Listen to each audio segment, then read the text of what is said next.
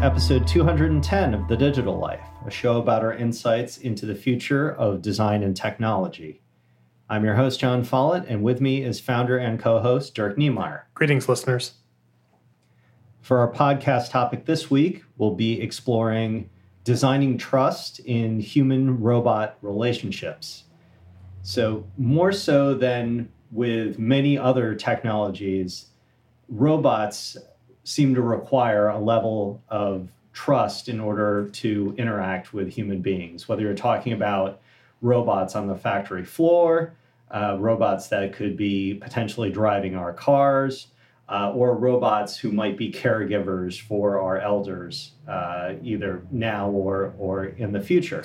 And is, is robot the right term, or is it artificial intelligence? Like, what are we're not just talking about a thing that looks like a being, right? We're talking some of it is just software in a certain way. Is that right? I want to make sure we're talking about the same thing. Right. I'm I'm thinking uh, about there being a physical instantiation of of the uh, the robot here. So in, in that case, the the automobile that is a self-driving car would qualify that way. Uh, similarly, a, a, a, robot service for healthcare would be the same, although they might look drastically different. And then on the factory floor, of course, a robot could pretty much look like anything at all. Uh, however, there's a physical and a software application level. So is, is our computer a robot? Is our smartphone a robot? I, I, would say no by you know the parameters of this particular definition. Okay. Although I'm sure we could draw those lines, you know, wherever we like. Yeah, I think I would draw the line somewhere other than where you're drawing it, but I think I know what you're going for, and I'm on board, brother. Let's do this. Okay. So there's some interesting fodder in, in a recent article from the Guardian, uh, and they were generous enough to provide us with some audio narrative of that. So I wanted to play a couple of those uh, of those audio pieces so we so we could get to know this Guardian writer's opinion on on this very topic. I'm always amazed at people who tell me they would never trust a driverless car to take them somewhere, but then happily get into a car driven by a teenager.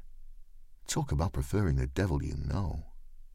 Driverless vehicles are likely to be much safer than those driven by humans. The safety differential is so large that insurance companies are already looking at alternative business models to make up for the fact that premiums will likely plummet once robots are driving us everywhere. The barriers to our transition to driverless vehicles and to other forms of robot intervention into our daily lives, then, are not just technical, but social, political, and psychological. Trust will be a huge issue, and you don't have to think too hard to see why. So, I I enjoyed his take on it, just framing of the of the problem of of trust with our robot companions, our robot overlords, our, our robot drivers. Call them what you want. I think it's it's interesting that I mean, for me, part of it has to do with with the physical presence of the the robot being next to me.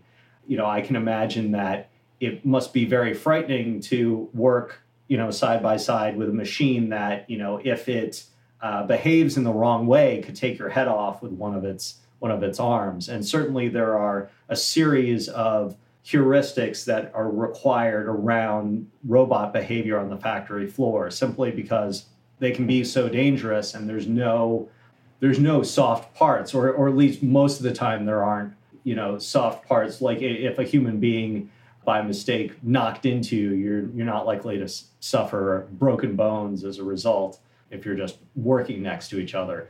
But there's this you know same scenario with automated car driving certainly you're in this piece of metal and plastic hurtling along the highway at you know if you're on the mass pike then you're doing 70 or 80 miles an hour um, and leaving those decisions to this other this piece of software what have you uh, does require that there be a level of trust built in. And some of that's going to happen over time as we see more automated cars, more self-driving cars, see more robots in factories.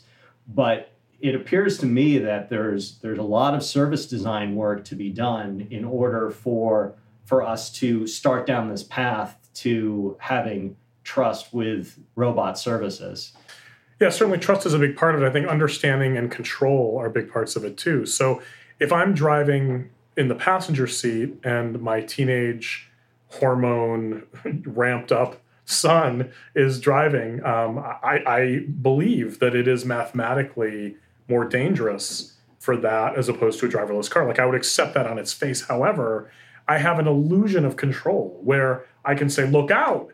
I can grab the wheel. I can A, see the trouble coming before it comes, and B, physically intercede in the situation to impact it. Now, if we're hurtling down the Mass Pike at a high rate of speed, that is truly an illusion of control. It's highly unlikely anything I could do could could overcome a calamitous situation, but I think that I could. I feel the comfort level of I understand this. I can physically impact this. When we're in the driverless car, stuff is just going to happen.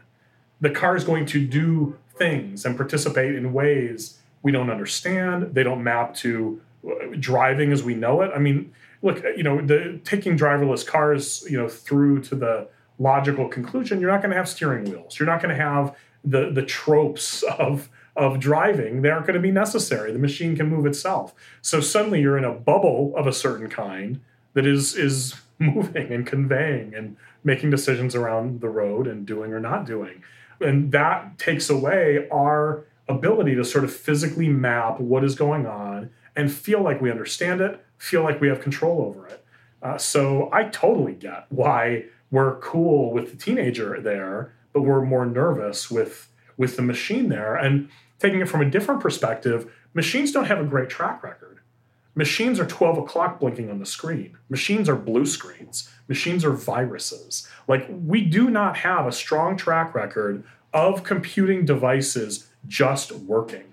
And if now the computing device isn't just expected to serve us up a website, if the computing device is expected to keep us safe hurtling down the road at, at a high speed, that's a big leap actually from the reliability level that technology in the form of computing devices has given us to this point. So, again, while I certainly theoretically believe that it's true that when everything's functioning properly, the driverless car is safer than the the driver car. You know, viruses, blue screen, hello, right? I mean, these things are real. These things happen, and that doesn't even consider the fact when I'm driving the car. You know, certainly I'm part of a bigger network of people being on the road, but I can control my one little thing. The driverless car, presumably, that technology is going to go in a direction where it's all part of one integrated system.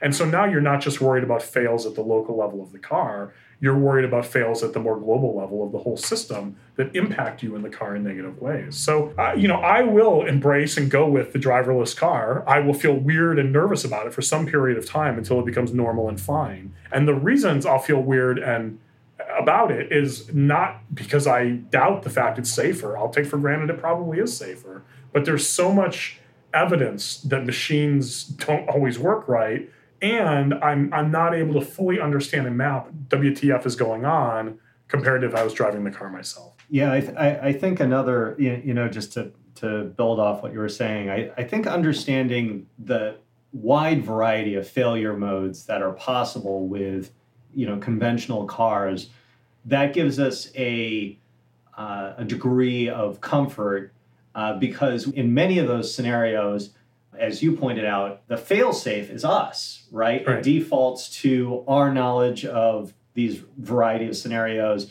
Uh, you know, you you popped a tire, your car broke down in another way, a driver swerves in front of you. You know, it's raining out and the car is is uh, skidding a little bit. Like each of these areas where there, there's potential failure, at, at least in, as an experienced driver, will have some inkling of what to do now, when we're talking about sort of the early adoption curve here, there's going to be plenty of failure modes where you have absolutely no idea what to do. Should I stick my foot out and try to cause the car to slow down like Fred Flintstone? Like if I I mean like how do you like what are the proper reactions to a, a self-driving car failing in, in one way or the other?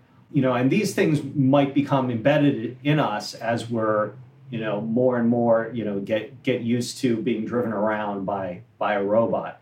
But in addition to maybe misunderstanding or, or not not really understanding how things work we also don't have a lot of experiences to draw on that would also provide some some confidence uh, uh, some level of confidence anyway yeah i mean there's also an issue of trust at sort of the corporate level right so uh, you know, Tesla uh, automobiles have had self-driving abilities in them for some period of time now. I think we've talked about before on the show how it require I don't know if require is, is the technically correct word, but they say, hey, you need to keep your hands on the wheel and your foot on the brake because even though the car is doing its thing, you may need to kind of save the car basically. And multiple people have died in this mode on, on Tesla automobiles. They've the, the self-driving car has driven them right into oblivion, right? So I, I, saw a speech at MIT maybe a year, year and a half ago, and the, the speaker was talking about this feature, which was um, you know sort of newly released at the time, just sort of with with admiration and wonder, saying, "Isn't it great that we live in this world?" They didn't even have a press release; they just issued a software update and said, "Hey, now your car can drive itself." Ta-da! And to me, that's horrifying. It's like there's no sense of of looking out for the consumer of safety. It's just it's just like this laboratory tinkerer mindset using the, the lives of, of real people as the test bed. Um, so I, I, don't trust the big corporations to, to make the right decisions anyway at a whole different level of abstraction than the vehicles themselves. So I have, I have another clip here from The Guardian about some recent research that divides up uh, our different attitudes towards robots, whether they be automated cars or uh, factory robots or what have you. According to recent research, people's views about robots can be grouped into six categories namely, the frightening other, the subhuman other, the human substitute, the sentient other, the divine other, and the co evolutionary path to immortality. The connection is a view about how much like us, or unlike us, a robot might be. The paper suggests our reaction to robots is similar to our reaction to humans. We trust those closest to us, most like us, and with whom we are most familiar. We are more wary of strangers, or in this case, the robot, doing something we're not used to robots doing.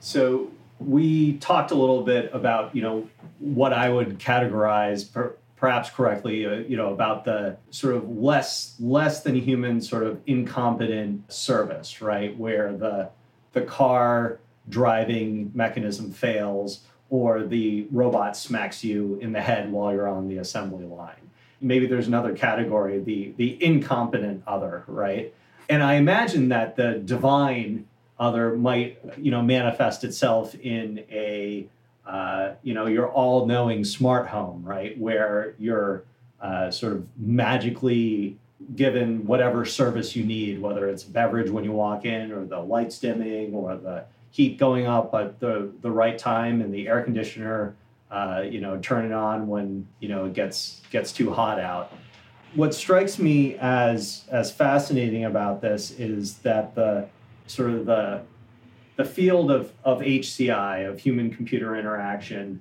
uh, came about, you know, largely because of us pesky humans needing to be able to operate uh, in conjunction with these marvelous machines. Uh, and there's this whole new section here, which you know sort of intersects with service design and you know emotional design, however you want to frame it. That these robotic products are going to require uh, a level of social design really that uh, is completely unprecedented. We've never had this level of technologies, uh, you know, so specialized and so powerful that it, it, really is starting to rise to the level of, of human competence. Uh, and so and so now we have this this wide array of problems to solve to get us pesky humans to once again interact with these marvelous machines.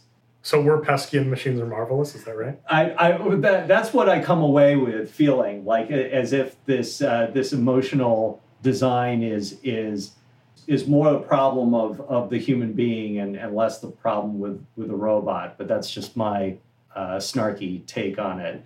I don't think we're actually all that pesky. Yeah.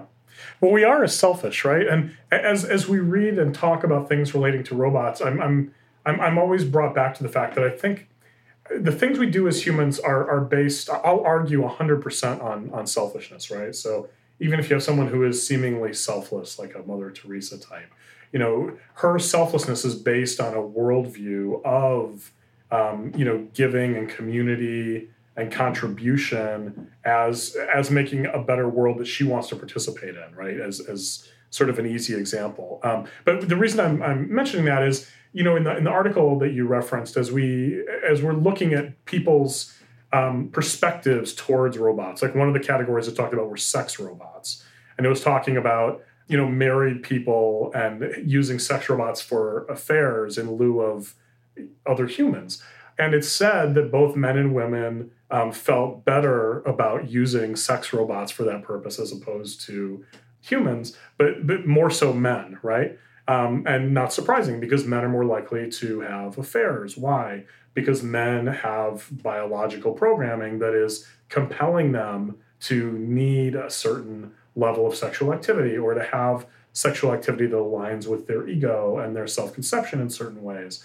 So, what I'm saying is, there's, you know, we have all these different classifications of robots look, the, the degree to which different people identify robots in different ways, see robots in their in, in their life, in the future of our society, maps back to their selfish perception of what's good or right for them. The the people who are in industries where jobs are being taken by robots are going to have one view, whereas people who's who are going to make more money because of robots are going to have a different view. Whereas people who um, you know, are, are sort of looking forward and thinking about, uh, you know, the perpetuation of of humanity and our species uh, long into the future, are going to have a different view. So, I, I don't know. I'm just I'm, I'm just always skeptical now. Like whenever whenever there's like, well, yeah, here are the different categories. I mean, they just they just map back to what our selfish framings of the world are, and you know, unconsciously so. We don't think of ourselves as selfish. We believe things. We you know we are a certain person unique human but it all maps back to this really really um, short-sighted self-interested perspective um, you know i hope robots are less so listeners remember that while you're listening to the show you can follow along with the things that we're mentioning here in real time just head over to thedigitallife.com that's just one l in the digital life and go to the page for this episode We've included links to pretty much everything mentioned by everybody, so it's a rich information resource to take advantage of while you're listening or afterward if you're trying to remember something that you liked. You can find The Digital Life on iTunes, SoundCloud, Stitcher, Player FM, and Google Play. And if you want to follow us outside of the show, you can follow me on Twitter at Jon Follett. That's J O N F O L L E T T. And of course, the whole show is brought to you by Involution Studios, which you can check out at goinvo.com. That's G O I N V O dot com. Dirk? You can follow me on Twitter at D Knemeyer. That's at D K N E M E Y E R. And thanks so much for listening. So that's it for episode 210 of The Digital Life. For Dirk Knemeyer, I'm Jon Follett, and we'll see you next time.